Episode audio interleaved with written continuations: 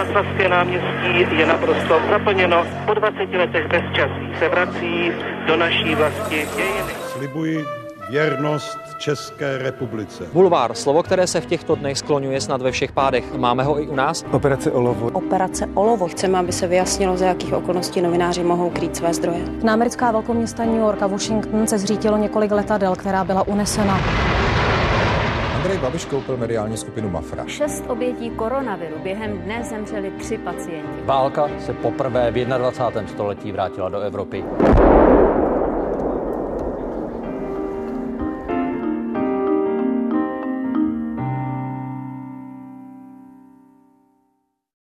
Protivládní demonstrace, soudy s dezinformátory nebo třeba přímý přenos zlatých slavíků. Akce, na které pravidelně chodí s mobilem v ruce a ze kterých online glosuje dění z místa na síti X. A to pro desítky tisíc sledujících. Mimo jiné je teď čerstvě taky šéf redaktorem a to týdeníku, který vznikl jen pár měsíců po jeho narození, týdeníku Reflex. Hostem podcastu Background je Martin Bartkovský. Teď tedy šéf-redaktor, ale taky komentátor nebo třeba režisér podcastu Keci a politika. Dobrý den, Martine. Dobrý den, děkuji za pozvání. A od mikrofonu zdraví všechny posluchače Aneta Fraj. Tři generace, tři klíčové etapy české novinařiny s těmi, kteří jsou a byli u toho. Speciální podcastová série pořadu Newsroom ČT24. Generace. Tak během přípravy na tady ten náš podcast, tak jsem se samozřejmě jako první podívala na to, co se o vás píše na stránkách Reflexu a pobavila mě hnedka první věta, mm. cituji. Pochází z Děčína, na což je hrdý pouze v případech, kdy se mu to hodí. Tak Martine, kdy se vám to naposledy hodilo a kdy jste byl naposledy hrdý na svůj původ? Um, já se snažím Děčín popularizovat. Eh, tu větu jsem si napsal sám, když jsem nastupoval v roce 2016 eh, do Reflexu a oni mi řekli, napiš si o sobě medailonek, aby se vyfotit.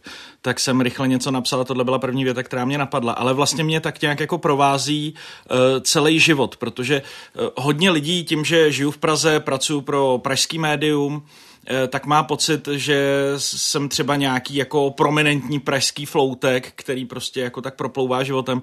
A já naopak můžu odkázat, že jsem naopak eh, takový dělník ze Sudet, ehm, prostě z těch neúplně utěšených poměrů z toho pohraničí, ale ten Děčín se hrozně proměnil za tu dobu, co jsem tam vyrůstal a dneska je to úplně normální město. A co se týče severních Čech, tak jedno z nejhezčích, takže já všem určitě doporučuji, jeďte do Děčína, přesvědčte se o tom, že severní Čechy nejsou jenom ocelárny nebo nutná čurací zastávka při cestě do Německa a uvidíte, se vám tam bude líbit. Takže já jsem na to hrdý eh, vlastně teď už pořád. Eh, teď se mi to hodí pořád. To tak říkat. to byste to měl asi přepsat teda, protože ta první věta v tom případě už neplatí. Já to budu muset přepsat, protože na konci ještě píšu, že se starám o videa, že dělám humorné gify a tak a na to teď už úplně nemám čas, takže mm-hmm. to budu muset přepsat z gruntu. Ještě mě napadá, eh, jakožto rodilou Brňačku, jestli to máte podobně s tou hrdostí i s Brnem, když jste tam několik let studoval. Já vždycky říkám, že jsem byl v Brně na Erasmu. Pro kluka ze severních Čech odjet na Jižní Moravu byl velký kulturní šok. Eh, já jsem tam prožil moc hezké tři roky, rád na to vzpomínám. Eh, mám doteď velmi rád fakultu sociálních studií, na které jsem studoval a rád mluvím i o katedře žurnalistiky. Já mám vystudovanou žurnalistiku a bezpečnostní studia a co se týče té žurnalistiky, tak eh, vždycky to všem doporučuji jít studovat právě do Brna, protože je tam velký důraz na praxi a i mě vlastně to mm, vzdělání v Brně hodně pomohlo tam, kde jsem teď. Vlastně mě nastartovalo vůbec do té profese, ukázalo mi trošku směr a i některé ty předměty mi pomohly. Takže já jsem, já na Brno vzpomínám rád, myslím, že tři roky mi tam stačily až až, ale, ale nemohu o tom říct nic eh, zlého. A něco k tomu kulturnímu šoku, já vlastně, když jsem tam přijel, tak eh, jsem šel po náměstí a tam byla nějaká slavnost a já říkám, to už jsou velikonoce a oni říkají, ne, to je masopust. A já říkám, co je sakra masopust. A, no a tohle jsem tam zažíval pořád jako nějaké zatloukání sudů, vyhánění sklepů, eh, pochovávání kroje nebo zakopávání kroje a tak. Já jsem si tam opravdu připadal jak v dokumentu National Geographic chvílema, čímž eh, ne, to nechci jakoby schazovat, ale mm, ta míra jakoby disproporce mezi ateistickými sudety v severních Čechách a mezi Brnem byla opravdu jako velká. Mm-hmm. To vlastně eh, můžu potvrdit, protože jsem tam samozřejmě ta studia strávila taky a dívala jsem se, že jsme se uh, podle toho, podle těch let, kdy jste tam studoval, tak jsme se na té fakultě asi úplně minuli. Mm-hmm. Přesně, přesně na rok. No ale teďka už uh, vážně. Tak uh, doteď jste byl šéf-redaktorem webu Reflexu. Mm-hmm. Budete mít nově jako šéf-redaktor vlastně celého týdeníku pořád tolik času chodit na všechny ty protivládní demonstrace nebo soudy s konspirátory a klosovat online na Twitteru, co se na místě děje? Je to nejčastější otázka, kterou od uh toho dne, kdy se to oznámilo, dostávám. Mm-hmm. A já vždycky odpovídám, že ano. A doufám, že ano, i když na to teď úplně neumím odpovědět, jako, uh, protože nemám čas. ne, um, Samozřejmě ty první dny jsou hodně hektické, jak už to tak bývá, tak uh, nastoupíte do funkce a všichni od vás mají velká očekávání mm. a to jak, jak zvenku, tak vlastně, a tím myslím třeba tu novinářskou obec nebo tu profesní obec, tak i vlastně ti naši, dejme tomu, soupeři až partneři, což se týče jako biznesu, politiky, kultury a tak i samozřejmě čtenáři a, a posluchači a diváci. Takže všichni ti najednou mi napsali, co, co ode mě jakoby očekávají. Já jsem dostal opravdu jako stovky zpráv, kterýma se prohrabuju jako už několik dní a snažím se tam najít, jak oni by si představovali reflex. Já samozřejmě si to budu dělat dost po svém, ale chci, chci vlastně ten jejich názor vzít v potaz a snad ten čas bude. Zatím, zatím to vypadá, že je, protože my jsme vlastně oznámili nebo poslali jsme tiskovou zprávu eh, v poledne ve čtvrtek 30. listopadu, že se stávám od 1. prosince šéf-redaktorem Reflexu. Ještě ten den večer jsem šel glosovat eh, meeting politického podnikatele a obchodníka se strachem Jindřicha Reichla takže eh, ten čas tam je a, a dá se to. Já si myslím, že si ten čas udělám, protože mm, ke mně už to tak nějak mám pocit neodmyslitelně patří, patří to i k reflexu a já vlastně ve všech těch takových svých poloinauguračních řečech, které jsem eh, od té doby provedl, tak jsem všem slíbil, že to budu dělat dál, takže musím, protože eh, nechci jako zarmoutit tím, že bych neplnil, co jsem slíbil. Tak my se vás v Newsroomu za půl roku zeptáme a uvidíme, jak Dobře. to bude. Dobře, ale myslím si, že jo, že ten čas tam bude. Nás čeká strašně moc proměn v Reflexu a to nejenom jakoby eh, ty, které budou vidět. Ty samozřejmě vidět budou i v tom časopise, i na tom webu. Oznámili jsme nějaké nové pořady, chystáme nové podcasty. Eh, I v tom tištěném reflexu se objeví třeba nějací noví lidé časem nebo nové formáty, jo, ale víc těch změn musíme udělat uvnitř, v tom, jak ta redakce funguje, jak je propojený web a print, protože o tom jsme teď eh, jako dost let mluvili, ale dělali jsme proto jako mnohem méně, než jsme mohli, takže uh, i to si třeba vedení Czech News Center slibuje od té akvizice v mé osobě, že já už to konečně dotáhnu. Jasně, no a tak jste tam tady v té funkci vlastně od pátku, což jsou nějaký mm-hmm. tři pracovní dny, tak stihl už jste něco konkrétního? Stihl jsem napsat svůj první editoriál a zadat svoji první obálku tištěného reflexu, takže tu uvidí eh, diváci a posluchači ve mhm. čtvrtek. Mm-hmm. Um, 6. myslím prosince, nebo tak nějak. Prostě mm-hmm. první prosincový týden už je moje obálka, kterou jsem vymyslel s naším kolážistou Janem Ignácem Říhou. E, změnili jsme tyráž a už jsem zadal vlastně, už jsem vlastně tady do toho čísla e, schvaloval ta témata mm-hmm. a, a zadával jsem vlastně na ten další, další vlastně týden, takže e, jsme moc času jako nestráceli a takže ty, ty největší jako dopady byly v tom printu, protože mm-hmm. na tom webu ten já vlastně vedu nebo pořád jakoby mám eh, v, v něm hlavní slovo doteď. Mm-hmm. Tam určitě budu potřebovat časem nějak pomoct, ale zatím to takhle nějak zvládáme. Jasně, jasně. Vy jste vlastně s tím nástupem na tu, k, do téhleté funkce, tak jste uvedl, že chcete, aby byl reflex na všech platformách názorově pestrý, odvážný, zábavný i drzý. Jak mm-hmm. tomu bylo v jeho počátku a na co se občas trochu zapomíná. Mm-hmm. Tak eh, jak tuhle poslední část věty konkrétně myslíte? Kam tím míříte? A jak jste to pochopila vy? Pardon, no. že odpovídám proti otázku, já vám to pak řeknu. No já jsem to, to zajímá. pochopila tak, že se asi chcete v něčem vrátit ke kořenům, ale zajímá mě teda uh, spíš ten váš pohled, než ten můj. Jasně. Uh, Oni totiž každý ten čtenář Reflexu, tím, že Reflex vychází opravdu 33 let, tak každý má nějaké to svoje období ke kterému vzlíží, ke kterému se vrací trochu s růžovými brýlemi, jak se občas díváme na naše bývalé vztahy, že vidíme všechno pozitivní. Mm-hmm. A já jakoby mám ty reflexy dost prolistované, protože jsme v minulosti zkoušeli několik projektů s archivními čísly, takže jsme tam četli uh, ty reportáže, ty rozhovory a tak. Eh, ne všechno bylo tak růžové. Opravdu si to pamatujeme mnohem lepší, než to ve skutečnosti je, čímž nechci schazovat eh, kolegy v minulosti, rozhodně ne. Jsou tam skvělé, skvělé reportáže, skvělé rozhovory, věci, které opravdu jako tehdy hýbaly děním. A to by se mi líbilo, kdyby se tam ten reflex pomalinku vracel, kdyby jako si zkusil i občas tu agendu nastavit a nejenom být jakoby komentátorem a analytikem věcí, které se dějou, což samozřejmě budeme i nadále a je v tom ta naše největší síla, protože uh, reflex, jako chápu já, není o tom, aby si lidé přečetli, co se stalo, ale proč se to stalo. A v tom my pokračovat určitě budeme a dělal to vždycky. Mm, chybí mi tam nějaká ta drzost a názorová pestrost, protože mám pocit, že mm, poslední roky si lidé Reflex spojují s konzervativním pravicovým médiem. Já neříkám, že s mým nástupem se z nás stane jako komunistický plátek, což mi spousta lidí, kteří mě nemají rádi na té antisystémové scéně mm. vyčítá, nebo že budeme nějací jako přehnaní liberálové, ale určitě nemá smysl se zamykat do své názorové jako skul, eh, do svého krunýře a nepřipouštět si žádné jiné názory. Reflex tady byl vždycky od toho, že debatoval, vedl polemiky a třeba dával ten prostor i té druhé straně.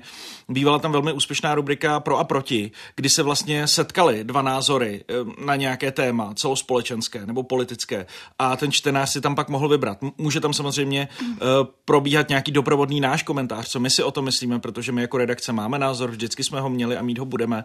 Tak uh, v tom já nevidím jako problém, vidím v tom naopak symbiozu a přišlo mi škoda, že se ten reflex začal trošku zavírat e, před světem. A mě... Kdy se to podle vás stalo? Já myslím, že můžeme mluvit o posledních třeba deseti letech. Mm-hmm. Uh, jo. Uh, Čím to podle vás bylo? Tak uh, Reflex je vždycky spojený se silnou osobou šéf-redaktora.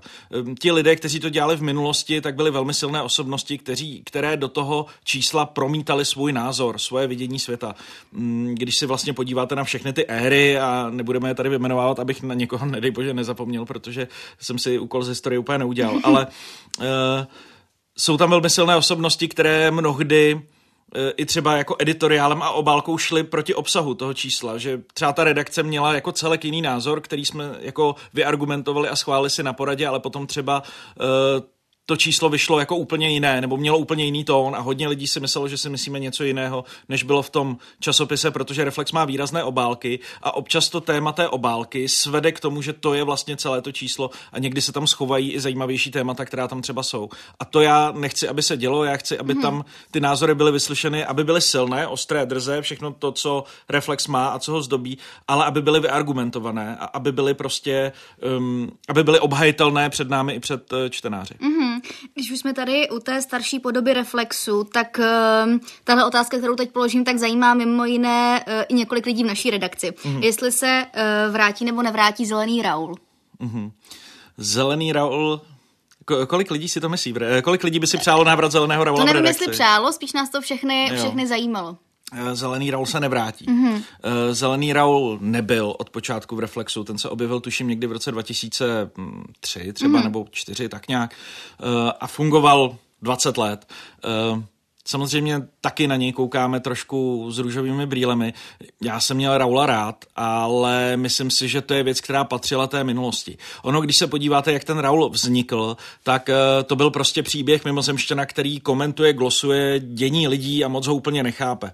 A když se podíváte, pardon, jak Zelený Raul končil, tak už to byl vlastně jenom takový kolovrátek hejtu na Babiše, Zemana, Ovčáčka, Okamuru, já neříkám, že z těchto lidí bychom si neměli dělat legraci. Oni sami svoji politiku pojímají dost eh, jako karikaturu. Mm-hmm. Jo, není to ta politika, mm-hmm. na kterou jsme zvyklí. Jsou, oni jsou politici titulků, titulkových prohlášení, bizáru. I když se podíváte na jejich sociální sítě, oni to mají rádi, oni si v tom libují. Takže jsou snadný terč a my bychom v tom mohli pokračovat dál, ale já mám pocit, že už se to jako vyprázdnilo a, a nechtěl bych na to znova navazovat a znova jakoby obnovovat něco, co podle mě nebylo špatně, že skončilo. E, my jsme to dost nešťastně tehdy komunikovali. Ehm, na nás zvedla vlna kritiky, že jsme vlastně zabili Raula jedním e-mailem, ale tak to nebylo. Já jsem u těch jednání byl, trvalo to několik měsíců, my jsme se snažili s těmi tvůrci najít nějaký kompromis. E, ono i to původní scénaristické trio, které bylo, tak se smrsklo do jednoho člověka, e, ti další dva lidé už to nechtěli psát.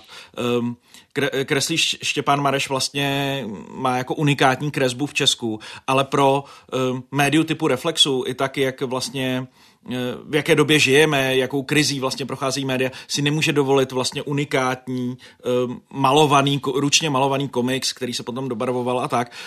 Takže já myslím, že ten Zelený Raul je dobře, že skončil. My jsme se nemohli dohodnout s těmi tvůrci na nějakém pokračování třeba nějakého stripu nebo mm, nějakého jako převodu na sociální sítě. Nám se ten rol nepodařil nikdy mm. převést na sociální sítě, protože je to takový, takový ten klasický novinářský komiks, prostě, který tady byl 100 let, který prostě je za, byl zavedený v nějakých jako uh, zahraničních třeba novinách, časopisech a tak podobně. Ale i tam prostě mám pocit, vyčerpal. že už se vyčerpal. Takže uh, to, je, to je dlouhá odpo- to je dlouhá odpověď, která by se dala schrnout slovem ne. Ale pochopili jsme se. Ale, chtěl jsem, ale chtěl jsem vám vlastně říct, že uh, jsme Raula nezabili, že jsme měli snahu se domluvit, aby tam zůstal, ale už když jsme se nedomluvili a ten tvůrčí tým vlastně přešel do jiného média, kde se pokusil to nastartovat, kde to taky nevyšlo, tak uh, já tam nevidím vlastně už ten důvod, uh, čímž ale neříkám, že se třeba do budoucna se Štěpánem Marešem někdy nedomluvíme na něčem jiném. Rozumím. Ale, ale nebude to zelený Raul. Pojďme, pojďme už eh, tady k té budoucnosti. Uh-huh. Vy plánujete rozjet, jak jsem se dočetla, tři nové videoprojekty. Jedním ano. je i pořád Retroview. A tady se teda musím přiznat, že mě ten koncept z těch všech vašich novinek mm-hmm. zajímá asi nejvíc. Jasně. Jsem se dočetla u vás na webu, že tady půjde o to, že se respondenti budou moci znovu podívat na své rozhovory mm-hmm. z 90. a z 0. let a zhodnotit, co by udělali jinak. Tak Jestli to prosím trošku rozvedete a vysvětlíte, ono půjde tady o nějakou sebereflexi eh, kariéry, nebo ti respondenti budou u vás před kamerou eh, číst ty rozhovory, rozebírat, co řekli, jak to bude vypadat? Je to taková kombinace věcí. Mm. Je to klasický rozhovor jeden na jednoho, moderuje to Kateřina Boušková, naše moderátorka.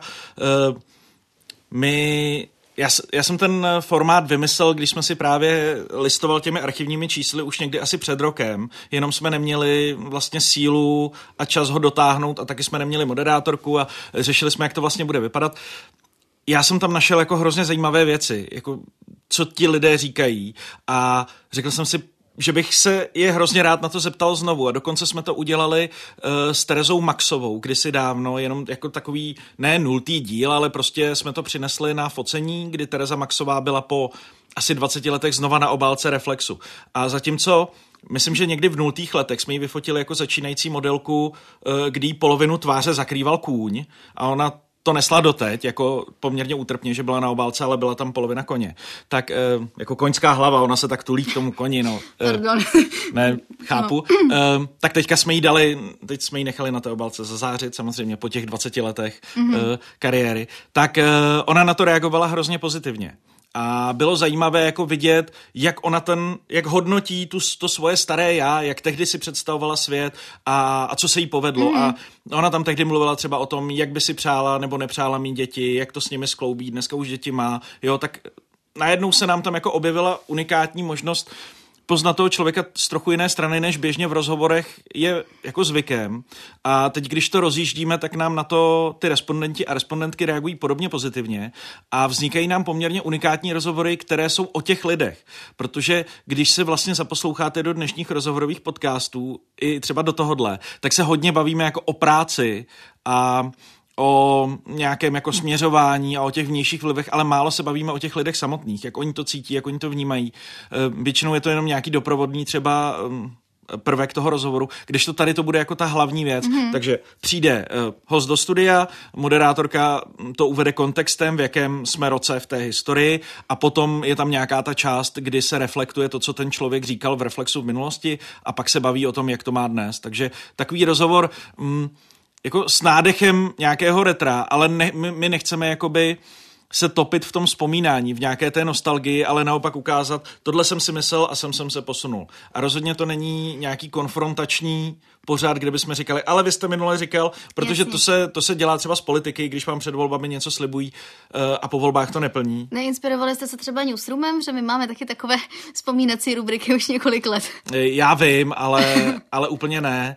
Mm. Mně se to líbí, když ukazujete to, to video vždycky a ty reportéry v tom jejich prvním stand-upu. Al... To jsem samozřejmě myslela s nadsázkou. Ne, jasně, ne, ne, ne.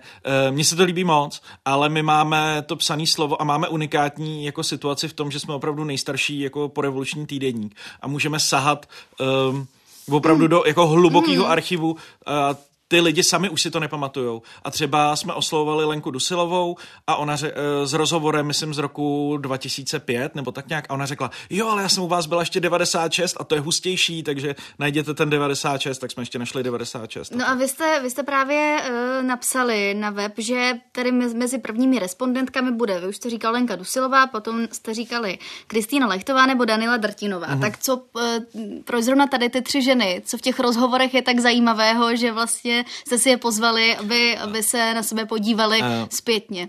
Jednak byly na obálce tehdy. Mm-hmm. My teďka ty první epizody určitě, nebo prvních, hm, Reflex má 16 obálek, takže hm, máme před sebou poměrně dost dílů, ale na hodně těch obálkách byly pouze nahé anonymní modelky nebo kapely, zahraniční lidé a tak ale máme hodně dílů, takže my jsme si eh, vybrali si to Kateřina Boušková, která si vlastně dělá i dramaturgii těch hostů, jenom to vlastně spolu konzultujeme, eh, koho, kdy, jak, na co se ho ptát. A vybral si zatím tyhle tři ženy, um, právě z toho důvodu, co tam říkají, ale já vám to nebudu prozrazovat, protože pak už byste se na to nemuseli dívat. Takže se podívejte, jak zrovna tyhle tři ženy a další budou reflektovat tu svoji minulost. Mm, myslím si, že to bude zábavný. Mm-hmm. Jak už jsem říkala, těch nových projektů, eh, jak jsem pochopila, bude za vašeho vedení vznikat víc. Zároveň mě ale s tím napadá myšlenka. Nejste vlastně jediné médium, které má podcasty, Jasně. které má video, rozhovory. V tomto ohledu bych řekla, že je ta mediální scéna v Česku poslední dobou docela bohatá. Tak eh, jestli se nebojíte třeba tříštění pozornosti publika a kvůli tomu nízké poslechovosti, sledovanosti, mm-hmm. jestli vlastně dává smysl přidávat další video, rozhovory, další podcasty? Nebojíme. Uh není nic jednoduššího, než si založit podcast a není nic těžšího, než udělat dobrý podcast. Řada médií i jednotlivců v Česku se o tom dnes a denně přesvědčuje a e, Reflex podcasty umí. A je proto dobrý důvod v tom, že jakýkoliv podcast u nás vznikl, tak se drží na vysokých pozicích. Na to, jaký, jaké jsme vlastně jako malé médium. My jsme pořád jako, my se tady bavíme, jak kdyby jsme byli nějaké imperium, ale my jsme poměrně malá redakce, jo. Uh, tak... Uh, Kolik máte členů? Mm. Abychom se zorientovali, co je pro vás malá redakce. No, tak jako zaměstnanců máme třeba 10 a uh, máme dalších třeba 15 externistů, jo. Tak tady o tom se bavíme. Um, jako tady v české televizi je tisíc lidí, jo, celý Czech News Center má tisíc lidí, jo, Blesk to jsou prostě stovky zaměstnanců, jo. Uh, Reflex je opravdu jako malý ekosystém, který prostě musí být výkonný, aby, aby přežil. A k tomu právě patří i podcasty, i pořady, protože my musíme fungovat multiplatformně, my musíme nabízet vlastně nějaký třeba reklamní mix, eh, zkoušíme i vlastně nějaké prémium a tak. Chceme být prostě všude vidět, protože eh, je to natolik výrazná značka, tím myslím Reflex jako takový, že je výrazný všude. A my se nebojíme tříštění pozornosti proto, protože nám to zatím s těmi podcasty jako vychází. My máme aktivně teď běžící vlastně dva podcasty, což je Prostor X a Hodina dějepichu. Oba se pravidelně umistují v top ten eh, českých podcastů od svého vzniku. Eh, já sám ještě pracuji na podcastu Keci a politika, který také vznikl pod Reflexem, pak se vyčlenil a ten taky je v top ten. Jo, takže um, máme vlastně jako poměrně uh, solidní výsledek uh, na to, že my jako nespouštíme, my nejsme to médium, které by spustilo 20 podcastů a čekalo, který se chytí. Jsou tady v Česku určitě podcastoví podnikatelé, kterým nedělá problém každý den rozjet nový podcast a pak jim nedělá problém, že tomu podcastu vyjde jeden díl. A už... Koho tím myslíte? Ehm, těch lidí je víc, jo. Klidně se podívejte na podcastové platformy, já myslím, že uvidíte, eh, nebo, nebo mm, do nějakých jako přehledů, eh, kdo tady startuje různé podcasty každý den a tak, jo. Takže eh, to my nechceme být. My, my nechceme, já jako chápu, že když si ten podcast založíte, tak všechny ty algoritmy podcastové vás vystřelí do té top ten automaticky, mm. když tu poslechovost nemáte. Tak tohle my dělat nechceme. My se nechceme chlubit tím, že se nám první díl povedl. My chceme dělat dobré pořady a když dáme jim šanci, ale neříkám, nutně, že musí být úspěšný, když se to nepovede, tak ho zrušíme, ale uh, já tomu věřím. Vy jste zmínil, uh, pojďme dál, vy jste zmínil ten podcast Keci a politika, uh-huh. uh, který tedy dříve spadal pod Reflex, teď ano. je takzvaně na volné noze. Vy jste režisér tohoto uh-huh. podcastu. Tak uh, jen mi vysvětlete, v čem vlastně tahle vaše funkce konkrétně spočívá tady u toho podcastu, protože posluchačům se třeba může zdát, že jste někdo, kdo je ve studiu a prostě během podcastu pronese pár vět. A... Ano. Václav Marhol o šéfování divadla Sklep prohlásil, že to jako dělat správce na hřbitově, máte pod sebou sebou hodně lidí, ale nikdo vás neposlouchá. Eh, podobné je to, když režirujete podcast Keci a politika. Um, my máme přípravy, které, kde řešíme epizody, kde prostě se domlouváme, ale je to víc... Uh, ta moje role je opravdu víc jakoby v zákulisí, než proto já, chci, já tam nechci být jakoby hlavním prvkem, já to chci jenom tak jako doplňovat, uh, glosovat to, to je to, co mi jde z režie a uh, vlastně já jakoby jsem vymyslel ty jingly, uh, řeším vlastně tu, kde vlastně ta epizoda se zamkne, starám se o celou tu technickou část toho podcastu, takže tomu říkáme režisér, ale je to takový prostě ten třetí ten třetí v té partě. Eh, já si to užívám moc, mě to baví, eh, myslím si, že to pomáhá jak reflexu, tak vlastně i tomu podcastu, to spojení, mm, i když v minulosti ten podcast fungoval pod reflexem, pak se vyčlenil, tak eh, myslím si, že teď už jsou obě ty značky vlastně v symbioze a že si to neškodí. Jak se někdo jako je Petros Michopoulos nebo Bohumil, Bohumil Pečinka vlastně eh, režíruje nebo kočíruje? Oni jsou oba dva docela svébytnými moderátory. Uh, Těžko. Uh, oni nejsou ani tak moderátoři jako diskutéři. Mm-hmm. Jo, uh, ten podcast je poměrně jasně vystavený na dynamice těchto dvou lidí, každý tam má nějakou roli.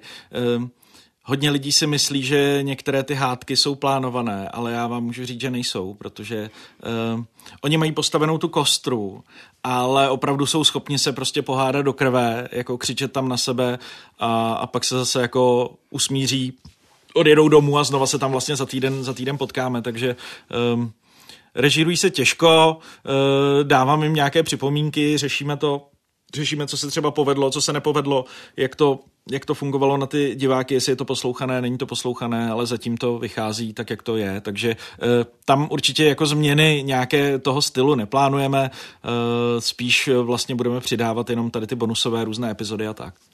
Pojďme teď, vy jste zmínil ty hádky, tak pojďme obřím oslým můstkem mm-hmm. uh, se dostat k demonstracím. Mm-hmm. Úplný Golden Gate oslých můstků.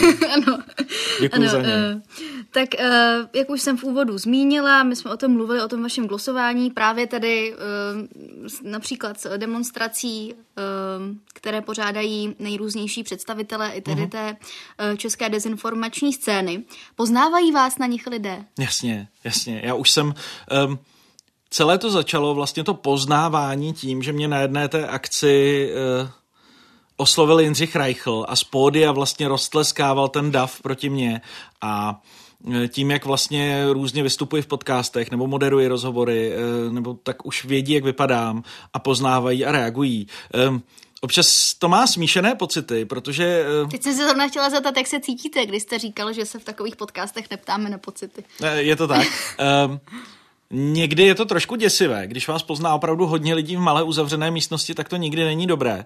E, teda takhle, pokud vás poznají a jsou na vás naštvaní, tak, tak to není dobré, ale mm, někteří mi i fandí a mm, tam se dějou opravdu jako neskutečné, jsem svědkem neskutečných obrazů, kdy vlastně třeba lidé kolem Jany Peterkové e, mají vlastně moji práci rádi a, a čtou si ta vlákna, protože jsou nějakým způsobem rádi, že vůbec jako o tom jejich snažení někdo takhle píše.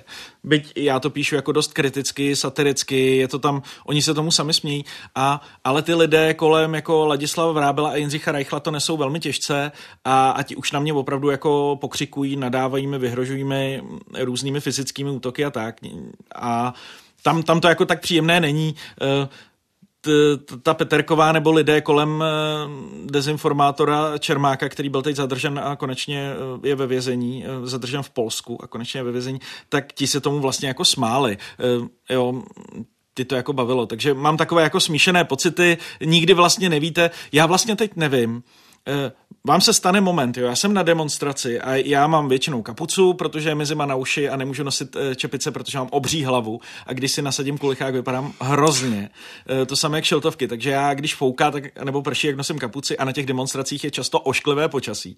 A koukám do mobilu a datluju mm, rychlostí dvou tweetů jako za minutu to, co se děje, to, co slyším, to, co vidím kolem sebe. A občas přijde nějaký člověk a řekne, pan Bartkovský a a já nevím, první tři vteřiny vůbec netuším, uh, co jako přijde potom a většinou se stane. Já vás čtu, hrozně se mi to líbí. Jo, že i na ty demonstrace chodí vlastně odpůrci se dívat, co se tam jako děje, odpůrci těch demonstrací nebo těch lidí, kteří svolávají ty demonstrace a ty mi pak jdou vyjádřit podporu, ale ve mně vždycky zatrne.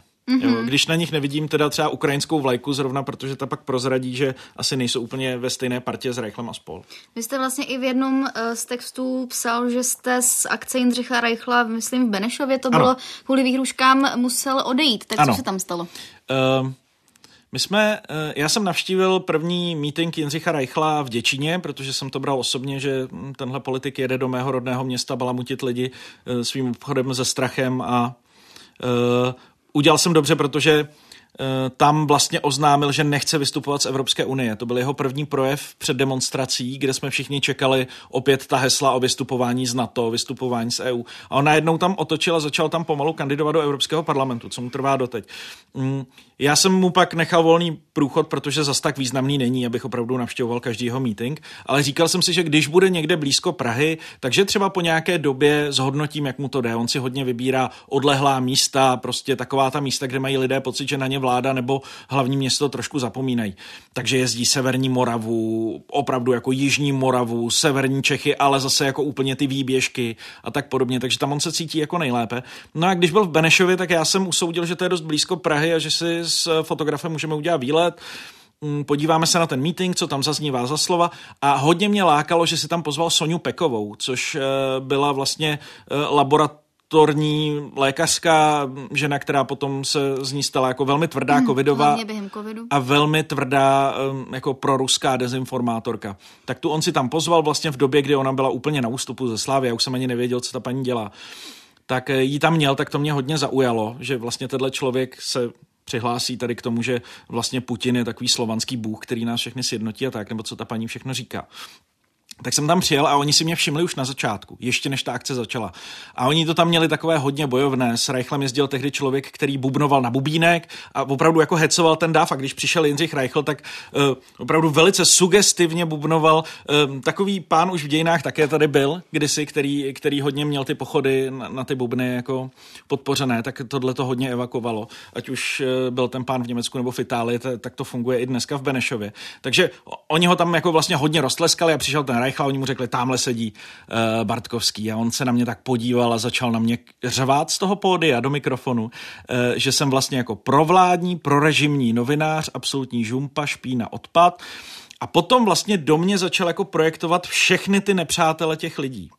A já jsem tam seděl asi 40 minut a uh, otočilo se tam jako několik řečníků, Reichl měl ten projev a a ty lidé furt na mě jako něco pokřikovali. Já jsem si prostě seděl a psal jsem si svoje vlákno, kde jsem jakoby řešil, co, co mi ti lidé říkají. A já jsem vlastně byl natolik ponořen v té práci, že jsem si ani moc nevšímal toho okolí, že jsem prostě vždycky napsal, jo, teď mi vyhrožuje z pódia, teď mi vyhrožuje někdo vpravo.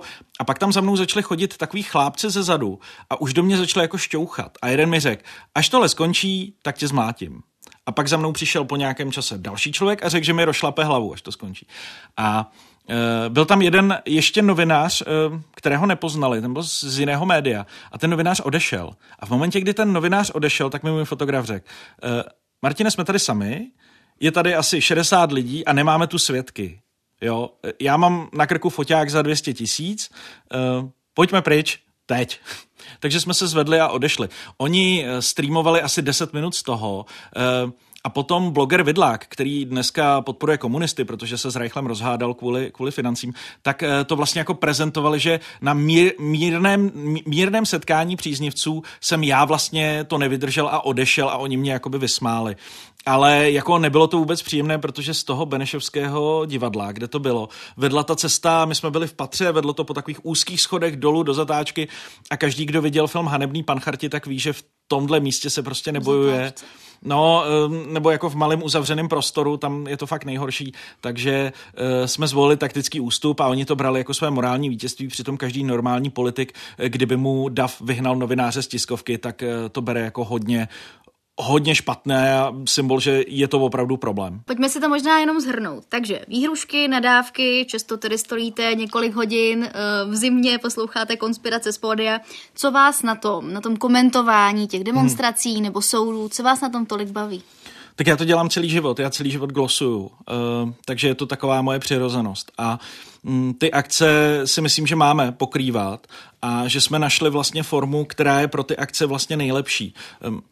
Já jako si nejsem úplně jistý, jestli bychom se měli vyjadřovat tady k těm demonstracím, protestům, soudům s touto scénou nějak jako novinářsky uh, ex post, jakože dělat, že přijít na akci, mlčky to tam sledovat, pak dojít do redakce mm. a za dvě hodiny o tom vydat reportáž.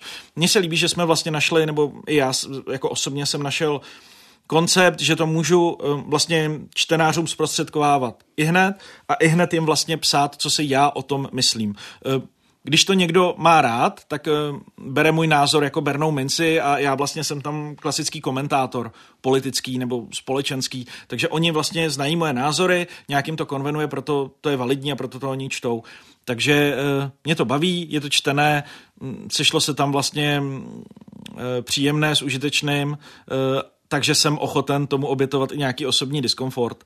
Um, jako je to naše práce. Mm-hmm. Jsme novináři, prostě uh, věděli jsme, do čeho jdeme už na škole, takže uh, bychom měli jako se nebát, špinit si ty ruce a chodit do terénu, protože když budeme všechno dělat od stolu a budeme jenom dělat pod, a to není nic proti vám osobně, protože vy do toho terénu chodíte taky a taky si tam vyslechnete svoje, uh, nejenom proto, že jste novinářka a protože jste žena a protože jste z České televize, kterou, což jsou tři body, které tahle antisystémová scéna naprosto nenávidí, tak jako víte, o čem to je, ale myslím si, že jako novináři bychom se neměli uzavírat jenom do podcastových studií a, a tam vlastně jako říkat, jak ten, jaký ten svět je, ale že se na něj musíme chodit koukat, aby jsme nestratili uh, to spojení s realitou a nebyli od ní odstřižení. Teď jsem se tak zaposlouchala, že jsem zapomněla svou další otázku, ale už jsem si vzpomněla. Hmm. Uh, ještě bych se vrátila k těm pocitům. Uh, vy v těch svých glosách jdete často na hranu, je, jsou sarkastické. Um, jestli někdy necítíte um, tlak na to, že musíte být vtipný. To ne. A já se třeba o tu vtipnost ani jako nesnažím, protože některé ty situace jsou natolik bizarní a obscénní, že stačí jenom napsat, co se tam děje. Já jsem to zažil teďka naposledy na tom Jindřichu Reichlovi, kdy um, mě vyloženě, nebo já osobně si myslím, že jsem napsal třeba dva vtipy v tom vláknu, které má jako několik desítek tweetů. A když jsem odcházel, a to nebylo plánované, ono to trvalo opravdu, Reichl tam měl hrozně dlouhý projev, hodinu, říkal pořád to samé. Říkal nestoudné lži o Ukrajině a vlastně roztleskával ty nejnižší pudy v lidech, eh, které z většiny tvořilo obecenstvo důchodového věku tak já jsem tam už vlastně být jako nechtěl, měl tam nějaké svoje Bčko, protože mu se dvakrát rozpadla strana, má tam nějaké své kamarády z Trikolory, které si dovolil do vedení na posledním sněmu. Takže já, mě vlastně nezajímá, co říkají ti lidé kolem něj. Takže já jsem si počkal na jeho projev, ten skončil, já jsem doglosoval, zvedl jsem se a odcházel jsem a když jsem si zapínal bundu, tak slyším, že se tam po mně vevnitř schání. A říkají, prý to tady glosuje Bartkovský, je tady, už odešel, oni, o, už odešel. A teď ten chlápek udělal něco, co dělal kdysi ten vidlák. Protože ten vidlák, uh, který byl tehdy v tom Benešově, který spolu s Reichlem roztleskával tu nenávist. Ten bloger. Ten bloger, ano. Mm. Začal, on se jmenuje Daniel Steržik, eh, vydává se za zemědělce, byť tím není, ale to je jedno. Eh, tak četl moje tweety, ale on četl jenom tweety, kde já jsem napsal, Reichl říká tohle. Jo, a ty lidi to hrozně štvalo, že já to jako píšu. Já vlastně nevím, co je na tom štve, když jsem doslova napsal, co se tam dělo. A to samé se dělo teď v Praze. Ale už tam nebyla nenávist, ale už se tomu ty lidi vlastně jako smáli nahlas. Um, ale oni vlastně zase si vybrali tweety, kde já jenom píšu doslova to, co oni říkají jo, tak je už samotné buď naštve, nebo i rozesměje to, co říkají oni sami. Takže já nemusím v těch vláknech jako cítit tlak na to být vtipný, když prostě tam stojí tihle lidé, kteří prostě uh, jsou schopni říct, že hrajeme šachovou partii, ale že nejsme ani střelec, ani kůň, ani věž, ale že jsme pěšák. A ten pěšák bude vždycky obětován. A co má udělat pěšák? Má se sebrat a odejít. Ne, pane Reichle, takhle se šachy nehrajou. Prostě, když ten člověk jako dělá metafory, měl by aspoň vědět, jak se ta hra, ke které to přirovnává, hraje. Takže ti lidé vlastně dělají šašky sami ze sebe a já to jenom pozoruju a jenom vlastně to jako vypíchnu a možná lidem třeba občas přijde vtipná i ta strohost, protože i když Twitter a my ta vlákna překlápíme na Reflex, kde se to někomu čte mnohem líp, eh, tak i když Twitter povolil asi 4 tisíce znaků do tweetu, tak já se snažím vejít pořád do toho původního formátu každým tím tweetem, takže jsou to opravdu velmi krátké glosy, kde musíte vlastně vystihnout tu podstatu, tak možná to přijde samotné některým lidem vtipné, jak občas schrnu dlouhé souvětí eh, pana Reichla do jednotl- jednoduchého tweetu. My jsme mluvili o těch výhruškách v terénu, ale co výhrušky potom, když vlastně přijdete do redakce? Chodí, mm-hmm. vám, chodí vám nenávistné zprávy, ať už po mailu nebo jasně, po messengeru? Jasně. Chodí, chodí všem novinářům, úplně všem, protože novináři nemají nejlepší pověst. Tak možná tu otázku, já tu otázku ještě trošku změním, kolik jich vám chodí? Eh, záleží, kde jsem a kdo tam mluví, ale eh, do mailu mi chodí jako jednotky případů. Mm. Pod mé články se občas jako přijde takzvaně vyzvracet 100 až tisíc lidí, eh, kteří tam pak jako debatují. Někteří se mě zastávají. Víte, jako to je ta součást naší práce. My jsme bohužel v prostředí, které natolik jako zdeformoval Andrej Babiš s Milošem Zemanem, těmi jako deseti lety nenávistných výpadů vůči novinářům, že já se vlastně nedivím, že nás jako část společnosti jako opravdu nenávidí, protože oni si myslí, respektive tihle dva velice výrazní čeští politici rámovali naší profesi a nás osobně jako ty hlavní uh, protivníky. Že my jsme ti, co zamlčují pravdu, že my jsme ti, co pomáhají vládě nebo opozici, záleží, kde zrovna se nachází Andrej Babiš, tak těm my zrovna pomáháme. Jo, oni vlastně svůj osobní boj přelili do těch lidí, kteří vlastně to jako kriticky nehodnotí. Ty to prostě přijali. Aha, tak panu Babišovi, panu Zemanovi tyhle lidi vadí, takže nám taky. Jo, nepřítel mého nepřítele. Co nejhoršího už jste se o sobě dočetl? Tak to nevím. Ne, oni nejsou moc kreativní, oni mi fakt jenom nadávají. Uh, byl jeden pán, a to mě, hrozně, to mě hrozně pobavilo, ale já si to nepamatuju úplně doslova, ten mi nahrál hlasovou zprávu na Instagramu. Jo, a uh, tam bylo, že jsem nějaký, eh, já nevím, jestli tady můžu mluvit prostě. My to vypípáme. Dobře, tak uh, on měl nějaký silný moravský přízvuk a hrozně mi tam nadával, ale na konci mi řekl, uh, jo, tak si rozmyslí, co píšeš, ty kurče zamrzlé. A to, to mě pobavilo, to bylo hrozně jako kreativní. A, a pak mi nahrál ještě jednu a tam, tam vlastně řekl to samý, jenom trošku jinak slovama, že byl jako opravdu hodně naštvaný. Mm, a nevím, za, nevím, nevím jako za co konkrétně, prostě tohle mi jenom nahrál, ale to se mi jako neděje. Mě třeba nepíšou... Já jsem se teď smála hlavně, jak jste imitoval brněnštinu, to mě pobavilo. Pardon, já, mě moji kamarádi říkají, že to nemám dělat, protože to neumím, tak jsem to jenom zkusil. Uh, ne, já, ta podstata toho, co jsem chtěl říct, je, že mě osobně ty zprávy tolik nechodí ani na těch profilech.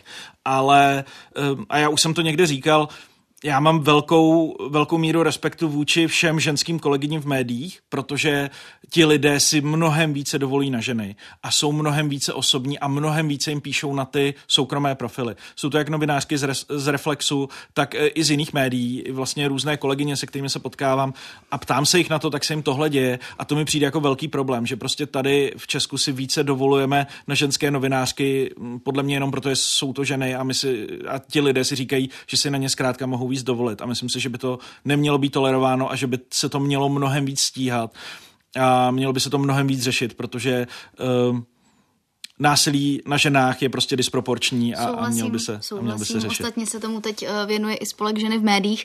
Pojďme ale, eh, protože se nám krátí čas, tak ještě jen taková bilance na závěr. Mě vlastně zajímá, tam se na to víceméně každého hosta, kterého mm-hmm. tady mám.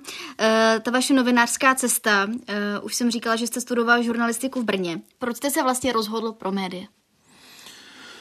Já mně to přišlo jako dobrý nápad. Eh, já si myslím, že člověk v těch, nebo já jsem aspoň v těch 18 letech to ještě úplně moc netušil, co chci dělat. Ale dostal jsem se na tu brněnskou žurnalistiku s bezpečnostními studiemi v dvojoboru a mně to prostě přišlo, já jsem se najednou viděl jako ten válečný reportér v té vestě s tou helmou. Mm-hmm. Někde v zákopu Což... Třeba ještě někdy budete. No, to si myslím, že ne, že tě, to bych musel začít mnohem dřív a být mnohem víc odvážnější jako moji kolegové, nebo vlastně tady vaši kolegové České televize, kteří už dva roky jsou v podstatě v zákopech eh, spolu s Ukrajinci. Eh, předtím jako se velmi skláním, to já bych nedokázal. Eh, vlastně, když jsem měl možnost odjet jednou na Ukrajinu, tak jsem to nevyužil, protože jsem jednak měl méně času, ale zároveň jsem se cítil víc odpovědný i vůči lidem, jako tady v Česku, jen tak odjet do válečné zóny. Takže uh, já někdy s trochou nadsázky říkám, že mám takový podobný uh, jsem v podobném driveu na těch akcích, jako mají váleční fotografové, kteří tu realitu vidí skrze objekty fotoaparátu nebo skrze uh, náhledový monitor kamery a neberou to tak tolik osobně, že se dokážou odosobnit. A já mám něco podobného na těch demonstracích skrze mobil, ale rozhodně se, a skrze to glosování, ale rozhodně se s nimi nesrovnávám. Takže takhle já jsem si představil, že jednou budu, ale to e, nevyšlo. Ten, e, vlastně já jsem si tu žurnalistiku představoval, že budu taky sedět v redakci a psát články, což se taky úplně nestalo. Takže e, já to vlastně jenom přijímám, jak se vyvíjí ten obor a jak se vyvíjelo to, jak jsem to studoval tak to dospělo do fáze, ve které jsem teď. Takže u mě to byla do velké míry náhoda. A já jsem až vlastně v prváku na žurnalistice zjišťoval, jestli mě to vlastně bude bavit. E, tam jsem byl na první stáži a zjistil, že to není tak strašný, že, že jsou asi mnohem horší práce, protože já jsem i kopal příkop e, krumpáčem a lopatou a to jsem zjistil, že není úplně pro mě. Tak... Já jsem zase stála u linky a uh, balila jsem jednu krabičku po druhé, tak jsem taky zjistila, že to úplně není pro mě. Když Což je byla... zajímavý, že tady u toho uh, člověk vždycky říká, že v těch továrnách si lidi jako vyčistí hlavu, což je dvojsečný, protože vy po deseti minutách si říkáte, hergo, co já tady dělám se svým, že... nad čím, ano, nad čím přemýšlet. Všichni démoni vyplavou. A já jsem ještě vlastně na střední dělal průvodce na zámku a zjistil jsem, že mě jako baví mluvit k lidem, takže to je možná součástí novinařiny. Mm-hmm. No a přišel někdy uh, nějaký moment během té vaší kariéry, vy jste toho uh, mimochodem stihl hodně, vy jste uh, byl chvíli i tady v České televizi, v Brně v České televizi, na Nově, na streamu, tak přišel během té vaší kariéry někdy moment, kdy se něco natolik pokazilo nebo vás něco natolik zklamalo, že jste chtěl odejít? Z médií úplně? Uh, ano, stalo se mi to, když jsem končil na Nově uh, v roce 2014, tak já jsem tam vyhořel. Uh, ona, ta televizní novinařina je podle mě nejtěžší, jako v celém tom našem jako žánru, ať už jako si všichni o, o své práci myslíme, že je těžká, složitá, komplikovaná, tak já vlastně jsem se s těžší formou novinařiny, než byla v televizi, jako nepotkal, protože je to ohromný tlak, ohromný stres, to vám tady nemusím nikomu ve studiu vyprávět.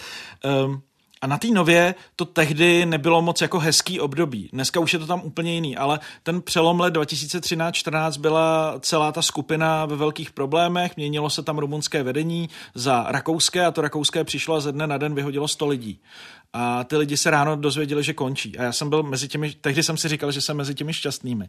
A já jsem tehdy dostal práci jako dvou mých kolegů k, k tomu mýmu úvazku. A bral jsem to jako ohromnou příležitost. Stal jsem se dramaturgem pořadu Volejte novu a bylo mi 21, myslím, nebo tak nějak, a, nebo 23 a říkal jsem si, no tak, jako, to se neodmítá, ne? No a zjistil jsem, že jsem to asi odmítnout měl, protože e, mě, to, mě to úplně semlelo a, a bylo mi jako fyzicky špatně a úplně mě to vlastně jako položilo a já jsem potom jako měsíc ležel v posteli, e, nevěděl jsem, co mi je a mě tehdy končila smlouva, my jsme se tehdy dohodli, že, že nebudu pokračovat, že toho nejsem schopný a mě se tak strašně ulevilo. Jo, a to, ale to, co říkám, jako není proti nově, byla tam tehdy nějaká jako realita, ale moje osobní vlastně přijímutí té reality nebylo úplně dobrý, protože jsem si myslel, že toho zvládnu víc, než, eh, než jsem byl schopný. No. Takže jsem, jsem vyhořel a chvíli jsem jezdil um, s nějakýma neziskovkama jako po světě, eh, natáčel a stříhal videa. A pak mi to začalo chybět, tak jsem začal pracovat eh, na streamu, respektive ve společnosti Seznam, která tehdy ještě neměla seznam zprávy. Já jsem vlastně byl jediný novinář, který odcházel ze seznamu, když se založili seznam zprávy, jak tam ty ostatní přicházeli. Eh, a já jsem na streamu dělal hlavně sociální sítě a podílel jsem se na tvorbě těch seriálů. A tam já jsem si vlastně od té novinařiny odpočinul, až mi to začalo chybět a díky tomu já jsem se jako zrestartoval. Tak pokud tohle poslouchá nějaký novinář, který má ten je třeba po vyhoření nebo tak, tak nebojte přátelé, i tohle období pomine, určitě si nechte pomoct, já jsem si tehdy uh, nijak pomoct nenechal, já jsem to vyležel, teď zpětně si říkám, že by možná nebylo špatný uh, ještě pracovat i se svým duševním zdravím s někým, kdo tomu rozumí. Uh, tehdy jsem na to neměl ani peníze, ani pomyšlení, ale dneska už jsou ty možnosti jako mnohem dál. A takže pokud to někdo posloucháte a jste v téhle situaci, tak si myslím, že máte naději na zotavení, každý má naději na zotavení a že vás to buď zavede do jiného oboru, kde vám bude taky dobře, e, svět bez vás, nebo ty média bez vás se nepovalej, to si občas ten člověk myslí, což jsem si myslel já, že prostě ten pořad volejte novou jako nevznikne, přitom je to taková ta sranda, co vidíte v sobotu, jo, úplná blbost, jo, ale když je to ten váš svět tehdy, tak tomu věnujete opravdu 200% tak ten pořad prostě vyšel a ten pořad vychází doteď. Jo, jsou tam úplně jiní lidi, mnohem šikovnější než já na tu televizní novinařinu. Takže jako neházejte flintu do žita, bude to dobrý a třeba vám to začne chybět a vrátíte se tam zpátky a já jsem se vrátil a jsem teďka sedm let v Reflexu. A teď je z vás šéf redaktor. Teď je ze mě šéf redaktor a vlastně mám zase nabráno, možná víc, než bych unes, ale tím, že mám už za sebou tu jednu zkušenost, tak si myslím, že jako osobně umím poznat ty, ty náznaky, kdy mi to tělo začne říkat, tohle už je moc. Tak, tak budeme to... doufat, že neskončíte. Zatímco tento podcast už ale končit bude.